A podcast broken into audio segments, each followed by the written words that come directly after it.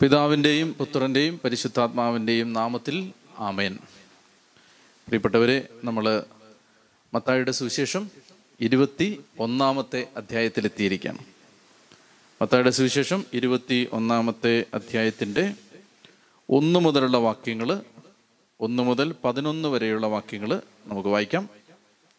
മത്തായിയുടെ സുവിശേഷം ഇരുപത്തി ഒന്നാമത്തെ അധ്യായം ഒന്ന് മുതൽ പതിനൊന്ന് വരെ.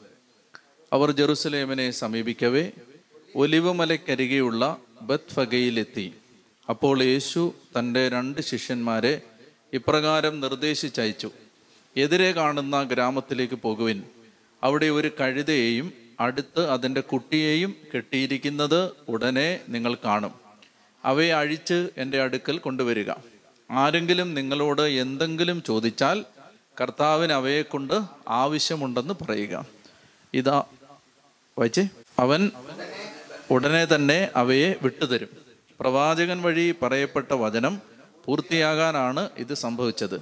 സിയോൻ പുത്രിയോട് പറയുക ഇതാ നിന്റെ രാജാവ് വിനയാന്വിതനായി കഴുതയുടെയും കഴുതക്കുട്ടിയുടെയും പുറത്ത് നിന്റെ അടുത്തേക്ക് വരുന്നു. ശിഷ്യന്മാർ പോയി യേശു കൽപ്പിച്ചതുപോലെ ചെയ്തു. അവർ കഴുതയും കഴുതക്കുട്ടിയും കൊണ്ടുവന്ന് അവയുടെ മേൽ വസ്ത്രങ്ങൾ വിരിച്ചു. അവൻ കയറിയിരുന്നു ജനക്കൂട്ടത്തിൽ വളരെ പേർ വഴിയിൽ തങ്ങളുടെ വസ്ത്രങ്ങൾ വിരിച്ചു. മറ്റു ചിലരാകട്ടെ വൃക്ഷങ്ങളിൽ നിന്ന് ചില്ലകൾ മുറിച്ച് വഴിയിൽ നിരത്തി. യേശുവിന് മുമ്പിലും പിമ്പിലും നടന്നിരുന്ന ജനങ്ങൾ ആർത്ത് വിളിച്ചു. ദാവീദിന്റെ പുത്രന് ഓശാന. കർത്താവിന്റെ നാമത്തിൽ വരുന്നവൻ അനുഗ്രഹീതൻ. ഉന്നതങ്ങളിൽ ഓശാന. മുൻ ജെറുസലേമിൽ പ്രവേശിച്ചപ്പോൾ നഗരം മുഴുവൻ ഇളകിവശായി. ആരാണിവൻ എന്ന് ചോദിച്ചു. ജനക്കൂട്ടം പറഞ്ഞു ഇവൻ ഗലീലയിലെ നസറത്തിൽ നിന്നുള്ള പ്രവാചകനായ യേശുവാണ്. നമ്മൾ യേശുവിന്റെ ജീവിതത്തിലെ അവസാനത്തെ ആഴ്ചയിലേക്ക് പ്രവേശിക്കുകയാണ് മത്തായുടെ സുവിശേഷം ഇരുപത്തി ഒന്നാം അധ്യായം മുതൽ ഈശോയുടെ ജീവിതത്തിന്റെ പരസ്യ ജീവിതത്തിന്റെ അവസാന കാലഘട്ടത്തിലേക്ക് നമ്മൾ കടക്കുകയാണ്. അപ്പോൾ ഇനി ഈ ഒരാഴ്ച കാലത്തെ സംഭവ വികാസങ്ങളാണ് തുടർന്നുള്ള ഏതാനും അധ്യായങ്ങൾ വിവരിക്കാൻ പോകുന്നത്. അപ്പോൾ ഇവിടെ ഈശോ തന്റെ രാജകീയ പ്രവേശനം ജെറുസലേമിലേക്ക് നടത്താൻ പോവുകയാണ്. പോശാന തിരുനാളിന് നമ്മൾ ആഘോഷിച്ച ആചരിച്ച ചിന്തിച്ച സംഭവങ്ങളാണ് ഇതെല്ലാം തന്നെ. അപ്പോൾ ഈശോ ജെറുസലേമിനെ സമീപിച്ചു. അങ്ങനെ സമീപിക്കുമ്പോൾ ഒലിവുമലയ്ക്ക് അടുത്ത് രണ്ട് സ്ഥലങ്ങളുടെ പേര് പറയുകയാണ്. ഒന്ന് ബത്ഫഗെ രണ്ട് ബഥാനിയ അപ്പോൾ ഈ സ്ഥലത്ത് ഈശോ എത്തുകയാണ്. ഒലിവുമലയ്ക്കരികെയുള്ള ബത്ഫഗയിലെത്തി. ഇത് ബഥാനിയ ബത്ഫഗെ ഈ രണ്ട് സ്ഥലങ്ങളെ സുവിശേഷങ്ങൾ പറഞ്ഞു തരുന്നത്. അപ്പോൾ ഇവിടെ ഒരു കാര്യം നമ്മൾ ശ്രദ്ധിക്കാനുള്ളത് ഈ ബത്ഫഗെ എന്ന് പറയുന്ന ആ സ്ഥലത്തിന്റെ ആ വാക്കിന്റെ അർത്ഥം. അതൊരു സ്ഥലത്തിന്റെ പേരാണ് പക്ഷെ ആ വാക്കിന്റെ അർത്ഥം ആ വാക്കിന്റെ അർത്ഥം അത്തിപ്പഴങ്ങളുടെ വീട് എന്നാണ്. ഈ ബത്ഫഗ എന്ന് പറയുന്ന സ്ഥലത്തിന്റെ അർത്ഥം അത്തിപ്പഴങ്ങളുടെ വീടെന്നാണ്. അപ്പോൾ ഈ ഈ സ്ഥലത്ത് വെച്ചിട്ടാണ് നമ്മളിനി അടുത്ത വരുന്ന സംഭവങ്ങൾ കാണുമ്പോൾ നമ്മൾ വായിക്കും. കുറച്ച് കഴിയുമ്പോൾ ഈശോ അത്തിവൃക്ഷത്തെ ശപിക്കുന്നത് ഈ സ്ഥലത്ത് വെച്ചിട്ടാണ്. അപ്പോൾ അത്തിപ്പഴങ്ങളുടെ വീടെന്നാണ് ഇതിന്റെ അർത്ഥം. അത്തിപ്പഴങ്ങൾ കാണേണ്ട സ്ഥലമാണ്. പക്ഷേ അത്തിപ്പഴങ്ങൾ കാണാതാവുമ്പോൾ കർത്താവ് അല്പ അല്പ കഴിയുമ്പോൾ ഒരു ഒന്നൊരു ദിവസം ഒരു ദിവസം കഴിയുമ്പോൾ ഈ അത്തിവൃക്ഷത്തെ ശപിക്കുന്നൊരു സംഭവം നമ്മൾ കാണുന്നുണ്ട്. അപ്പോൾ ഇവിടെ നമ്മൾ ചിന്തിക്കേണ്ടത് പ്രധാനമായിട്ടും കർത്താവിന്റെ ഈ തെരഞ്ഞെടുപ്പ് ഈ ദിവസം എന്തിന് ദൈവം തെരഞ്ഞെടുത്തു? അപ്പം അതിനൊരു പ്രത്യേകതയുണ്ട്. ഒരു യഹൂദനെ സംബന്ധിച്ചിടത്തോളം ഒരു യഹൂദൻ പ്രധാനമായിട്ടും ജെറുസലേമിൽ എത്തേണ്ടത് മൂന്ന് തിരുനാളുകൾക്കായിരുന്നു.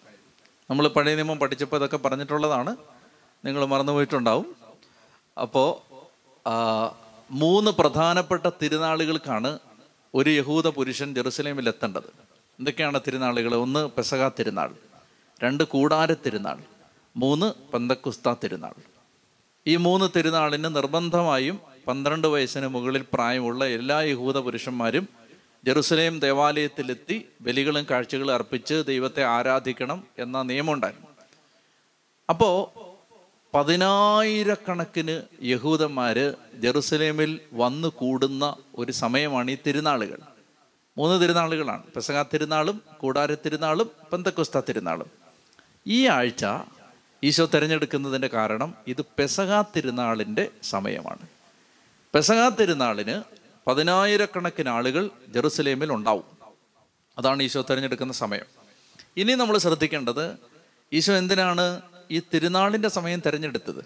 പെസക തിരുനാൾ തിരഞ്ഞെടുക്കുന്നതിന് ഒരുപാട് അർത്ഥങ്ങളുണ്ട്. പക്ഷെ ഇവിടെ നമ്മൾ കാണാൻ പോകുന്ന ഒരു പ്രത്യേക സാഹചര്യം ഈശോ ഈ തെരഞ്ഞെടു ഈ തെരഞ്ഞെടുപ്പ് നടത്തിയതിന്റെ കാരണം എന്താണെന്നറിയാമോ?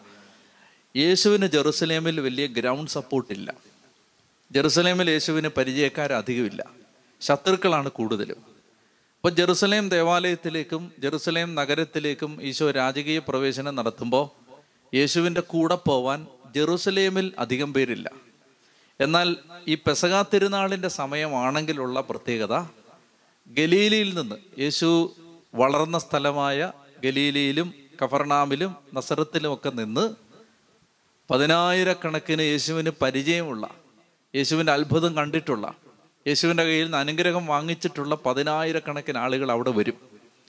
അപ്പോൾ അവരവിടെ വരുമ്പോൾ യേശുവിനെ അവർ തിരിച്ചറിയുകയും യേശുവിന്റെ കൂടെ അവർ പോവുകയും ചെയ്യും.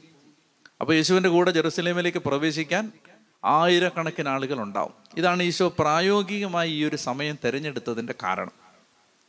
മറ്റൊരു കാര്യം ഇപ്പോൾ ഈ ബത്ഫഗ മർക്കോസിന്റെ സുവിശേഷത്തിൽ ബഥാനിയ ബത്ഫഗ ഈ സ്ഥലങ്ങൾ അതിനടുത്താണ് അവിടെ വെച്ചിട്ടാണ് ഈശോ ഈ പറയുന്നത്. നിങ്ങൾ കഴുതിയെ കൊണ്ടുവരാനൊക്കെ പറയുന്നത്. അപ്പൊ ഈ സ്ഥലത്തിനും പ്രത്യേകതയുണ്ട്. അതായത് ഇത് ഒലിവ് മലയിൽ ഉള്ള സ്ഥലങ്ങളാണ്. ഒലിവ് മലയ്ക്ക് അടുത്തുള്ള സ്ഥലങ്ങളാണ്. എന്തുകൊണ്ടാണ് ആ സ്ഥലം ആ സ്ഥലത്തിന്റെ സെറ്റിംഗ് ഈ തിരുനാളിന് വിദൂര ദേശങ്ങളിൽ നിന്ന് വരുന്ന ആളുകളിൽ പുരുഷന്മാരിൽ മഹാഭൂരിപക്ഷവും ടെന്റ് കെട്ടി താമസിക്കുന്നത് ഒലിവ് മലയുടെ ചെരുവുകളിലാണ്.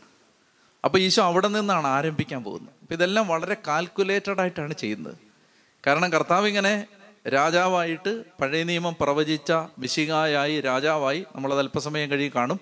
രാജാവായിട്ട് ഈ ജെറുസലേമിലേക്ക് ചെല്ലുമ്പോൾ പതിനായിരക്കണക്കിന് ആളുകൾ യേശുവിന്റെ കൂടെ ഉണ്ടാവണമെന്ന് പിതാവായ ദൈവത്തിന് നിർബന്ധമുള്ളത് കൊണ്ടാണ്. അല്ലെ ദൈവ ഈശോയ്ക്ക് നിർബന്ധമുള്ളത് കൊണ്ടാണ് കർത്താവ് ഈ സ്ഥലം തിരഞ്ഞെടുക്കുന്നത്.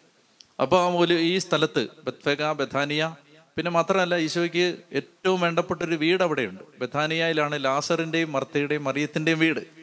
അപ്പോൾ ഈ ആഴ്ചയിലെ എല്ലാ ദിവസങ്ങളിലും ഈശോ താമസിക്കുന്നതും ഈ ബഥാനിയയിലാണ്. എല്ലാ ദിവസവും. അതായത് ഈശോ അറസ്റ്റ് ചെയ്യപ്പെട്ട ദിവസം വരെ എല്ലാ രാത്രികളിലും കർത്താവ് അന്തി ഉറങ്ങിയത് ബഥാനിയയിലെ ലാസറിന്റെ വീട്ടിലാവണം. അപ്പോൾ അതുകൊണ്ട് ഈ- കാര്യങ്ങളാണ്. ഒന്ന് ഈ സമയം തിരുനാളിന്റെ സമയമാണ് ഇഷ്ടം പോലെ ആളുകൾ ഉണ്ടാവും രണ്ടാമത്തേത് അവരെല്ലാവരും താമസിക്കുന്നത് ഒലിവുമലയുടെ അരികിലാണ്. അപ്പോൾ അവിടെ നിന്ന് ഈശോയ്ക്ക് ഈ യാത്ര ആരംഭിക്കാൻ പറ്റും. അപ്പൊ അങ്ങനെ കർത്താവ് ഒലിവുമലക്കരികെയുള്ള ഈ ബത്ഫഗയിൽ എത്തിയപ്പോൾ യേശു തന്റെ രണ്ട് ശിഷ്യന്മാരെ ഇപ്രകാരം നിർദ്ദേശിച്ച് അയച്ചു. ശിഷ്യന്മാർ ആരാണെന്ന് അവിടെ നമുക്ക് സൂചനയില്ല. രണ്ട് ശിഷ്യന്മാരെ അയച്ചു. നിങ്ങൾ എതിരെ കാണുന്ന ഗ്രാമത്തിലേക്ക് പോകുവിൻ. തൊട്ടടുത്തുള്ള ഗ്രാമത്തിലേക്ക് ചെല്ലുമ്പോൾ അവിടെ കർത്താവ് നിർദ്ദേശിച്ച സ്ഥലത്ത് ഒരു കഴുതയും അതിന്റെ കുട്ടിയെയും കെട്ടിയിരിക്കുന്നത് നിങ്ങൾ കാണും.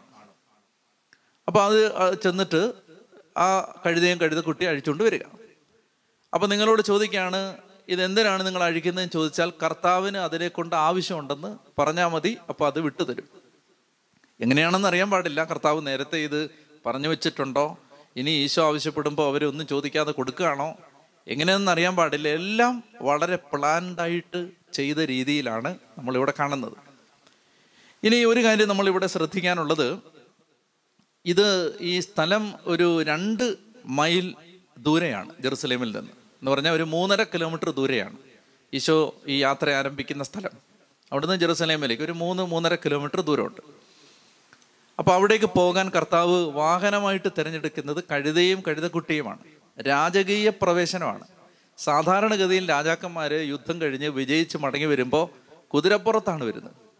വിജയഭേരി മുഴക്കിക്കൊണ്ട് കുതിരപ്പുറത്ത് രാജാവ് ഈ വിജയാരവം മുഴക്കി കടന്നു വരികയാണ് ചെയ്യുന്നത്. പക്ഷെ ഈശോ ഇവിടെ തിരഞ്ഞെടുക്കുന്നത് പ്രവേശി ഈ യാത്ര ചെയ്യാൻ തിരഞ്ഞെടുക്കുന്നത് കഴുതയും കഴുതക്കുട്ടിയുമാണ്. ഇപ്പൊ സാധാരണഗതിയിൽ ഒലിവുമലയിൽ താമസിക്കുന്ന യഹൂദന്മാരെ ജെറുസലമിലേക്ക് പോകാൻ അവർ കഴുതയോ മറ്റു മൃഗങ്ങളെയോ ഒന്നും വാഹനമായിട്ട് ഉപയോഗിക്കില്ല. അവർ നടന്നാണ് പോകുന്നത്. ചെരുപ്പിടാതെ നഗ്നപാതരായിട്ട് കാൽനടയായിട്ടാണ് അവർ ഈ വിശുദ്ധ നഗരത്തിലേക്ക് പ്രവേശിക്കുന്നത്. പക്ഷേ ഈശോ ഇവിടെ ഒരു കഴുതയും കഴുതക്കുട്ടിയും കൂട്ടിക്കൊണ്ടുവരാനായിട്ട് കൊണ്ടുവരാനായിട്ട് ആവശ്യപ്പെടുന്നു. അങ്ങനെ കഴുതയുടെ പുറത്ത് കയറിയാണ് ഈശോ യാത്ര ചെയ്യുന്നത്. അതെന്തിനാണ്? അപ്പൊ അവിടെയാണ് നമ്മൾ പഴയ നിയമത്തിലെ ചില പ്രവചനങ്ങളുടെ പൂർത്തീകരണമായിട്ടാണ്. നമ്മൾ ഈശോയുടെ ജീവിതം പരിശോധിച്ചാൽ നമ്മൾ കാണുന്നൊരു കാര്യം ആയിരക്കണക്കിന് പ്രവചനങ്ങൾ മുൻപേ പ്രവചിക്കപ്പെട്ടത് ഒരു വ്യക്തിയിൽ ഈ ലോകത്ത് പൂർത്തിയായിട്ടുണ്ടെങ്കിൽ അത് യേശുവിൽ മാത്രമേ ഉള്ളൂ. വേറെ ആരിലും അതായത് ഒരു വ്യക്തി അവൻ ജനിക്കുന്നതിന് മുമ്പ് നൂറ്റാണ്ടുകൾക്ക് മുമ്പ് അവന്റെ ജീവിതത്തിലെ ഓരോ സംഭവവും പ്രവാചകന്മാർ പ്രവചിച്ചിട്ടുണ്ട്. ഉദാഹരണത്തിന് യശയായാലും ജെറമിയായാലും യസക്കിയലിലും സക്കറിയായാലും സങ്കീർത്തനങ്ങളിലുമെല്ലാം യേശുവിന്റെ ജീവിതത്തിൽ നിറവേറാൻ പോകുന്ന ആയിരക്കണക്കിന് പ്രവചനങ്ങൾ പ്രവാചകന്മാർ വഴി ദൈവം മുൻ മുൻകൂട്ടി പ്രവചിച്ചിട്ടുണ്ട്. അപ്പോൾ ഈ പ്രവചനങ്ങളുടെ പൂർത്തീകരണം സംഭവിക്കാനാണ് കഴുതക്കുട്ടിയുടെ കഴുതയുടെ പുറത്ത് കയറി ഈശോ യാത്ര ചെയ്യുന്നത്. അപ്പോൾ ആരാണത് പ്രവചിച്ചത്? നമുക്ക് രണ്ട് മൂന്ന് വചനങ്ങൾ ഈ സാഹചര്യത്തിൽ എടുക്കാനുണ്ട്. നമുക്ക് വളരെ സുപരിചിതമായ വചനമാണ് സക്കറിയ പ്രവചനം ഒമ്പതാം അധ്യായം ഒമ്പതാമത്തെ വാക്യത്തിലുള്ളത്. നമുക്കത് വായിക്കാം. സക്കറിയ ഒമ്പതാം അധ്യായം ഒമ്പതാമത്തെ വാക്യത്തിൽ സക്കറിയ പ്രവാചകൻ വരാനിരിക്കുന്ന രാജാവിനെ കുറിച്ച് പ്രവചിക്കുന്നുണ്ട്. നമുക്ക് വളരെ പരിചയമുള്ളൊരു വചനം അതിന് തൊട്ടടുത്തുണ്ട്. ഒമ്പത് എട്ട്. ആരും കയറി ഇറങ്ങി നടക്കാതിരിക്കാൻ എന്റെ ഭവനത്തിന് ചുറ്റും പാളയം അടിച്ച് കാവൽ നിൽക്കും. അപ്പൊ അതിന്റെ തൊട്ടടുത്ത വാക്യമാണിത്. ഒമ്പതാമത്തെ ഒൻപത് ഒൻപത്. സിയോൻ പുത്രി അതിയായി ആനന്ദിക്കുക. ജെറുസലേം പുത്രി ആർപ്പ് വിളിക്കുക. ഇതാ നിന്റെ രാജാവ് നിന്റെ അടുക്കലേക്ക് വരുന്നു. അവൻ പ്രതാപവാനും ജയശാലിയുമാണ്. അവൻ വിനയാന്വിതനായി കഴുതപ്പുറത്ത് കഴുതക്കുട്ടിയുടെ പുറത്ത് കയറി വരുന്നു. അപ്പോൾ ഇത് വരാൻ പോകുന്ന മിശിക രാജാവായ മിശിക. ദൈവപുത്രനായ മിശിക മനുഷ്യപുത്രനായ മിശിക പ്രവാചകന്മാർ പ്രവചിച്ചിരിക്കുകയാണ് അങ്ങനെ ഒരു മിശിക വരും. അപ്പൊ അങ്ങനെ വരാൻ പോകുന്ന മിശിക ജെറുസലേമിലേക്ക് കടന്നു വരുന്നത് കഴുതയുടെ പുറത്തു കയറിയാണ്. കഴുതയും കഴുതക്കുട്ടിയും കുട്ടിക്കൊണ്ടാണ്. അപ്പൊ ഇത് സക്കറിയ പ്രവചനം ഒൻപതാം അധ്യായം ഒൻപതാമത്തെ വാക്യത്തിൽ സക്കറിയ പ്രവചിച്ച പ്രവചനത്തിന്റെ പൂർത്തീകരണമായിട്ടാണ് ഒരു വ്യാഖ്യാനം അതാണ്. മറ്റൊന്ന് നമ്മൾ കാണുന്നത് രാജാക്കന്മാരുടെ ഒന്നാം പുസ്തകത്തിൽ ഒന്നാമത്തെ അധ്യായത്തിൽ നമുക്കതെടുക്കാം രാജാക്കന്മാരുടെ ഒന്നാം പുസ്തകം ഒന്നാമത്തെ അധ്യായത്തിൽ നമ്മൾ ഈ കഴുതയുടെ പുറത്ത് കയറി യാത്ര ചെയ്യുന്ന ഒരു രാജാവിനെ കാണുന്നുണ്ട്. രാജാക്കന്മാരുടെ ഒന്നാം പുസ്തകം ഒന്നാമത്തെ അധ്യായം മുപ്പത്തി മൂന്നാമത്തെ വാക്യം. ഒന്ന് രാജാക്കന്മാർ ഒന്നാം അധ്യായം മുപ്പത്തി മൂന്നാമത്തെ വാക്യം. അവർ വന്നപ്പോൾ അവൻ പറഞ്ഞു നിങ്ങൾ രാജസേവകന്മാരെ കൂട്ടിക്കൊണ്ട് ഇത് ദാവീദാണ് പറയുന്നത് കേട്ടോ. ദാവീദാണ് ഇത് പറയുന്നത്.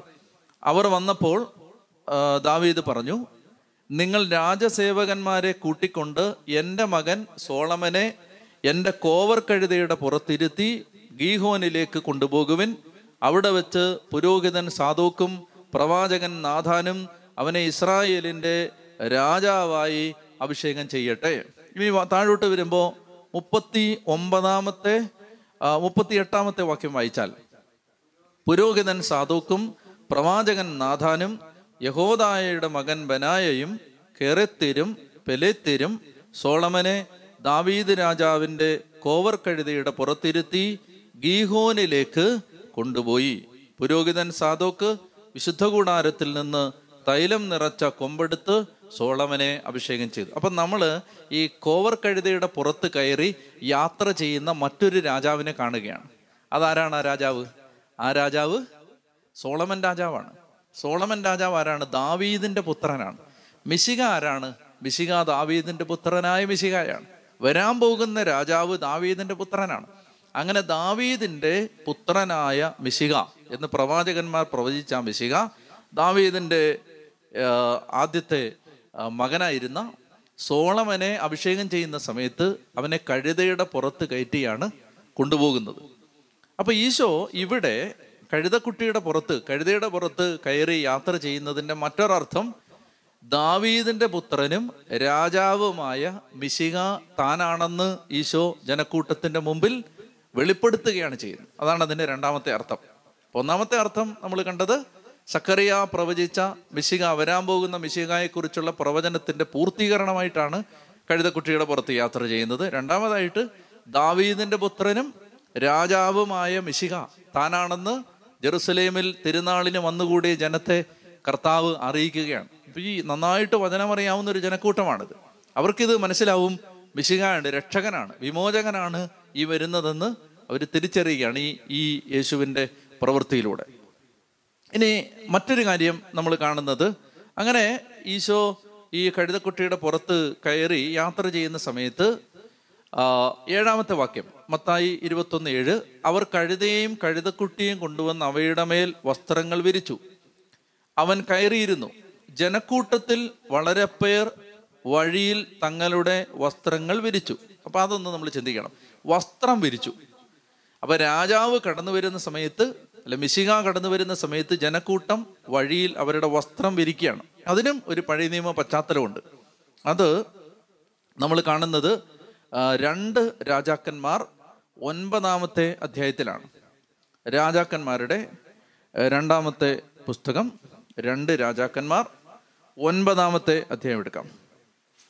രണ്ട് രാജാക്കന്മാർ ഒമ്പതാമത്തെ അധ്യായത്തിൽ പതിമൂന്നാമത്തെ വാക്യം വായിക്കാം. രണ്ട് രാജാക്കന്മാർ ഒൻപതാം അധ്യായം പതിമൂന്നാമത്തെ വാക്യം വായിക്കാം. എടുത്തോ?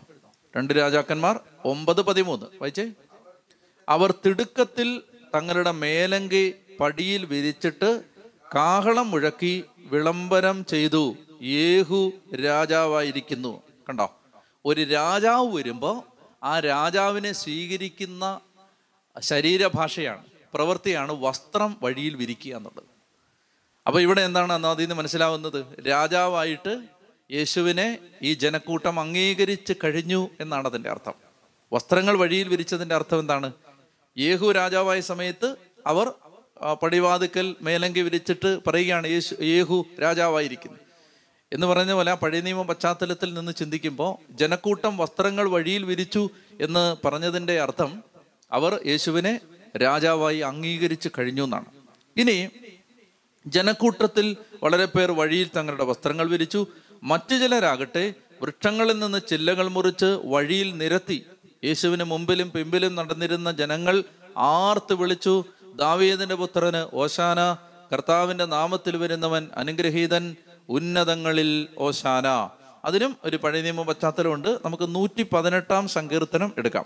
നൂറ്റി പതിനെട്ടാം സങ്കീർത്തനത്തിലാണ് ഈ നമ്മൾ ഈ ജനക്കൂട്ടം ഇപ്പോൾ വിളിച്ചു പറഞ്ഞ ആ വാചകങ്ങൾ ബൈബിളിൽ കാണുന്നത്. നൂറ്റി പതിനെട്ടാം സങ്കീർത്തനം. അത് വളരെ പ്രധാനപ്പെട്ട ഒരു സങ്കീർത്തനമാണ്. യേശുവിന്റെ മരണവുമായി ബന്ധപ്പെട്ട അനേകം കാര്യങ്ങൾ ഇതിനകത്തുണ്ട്.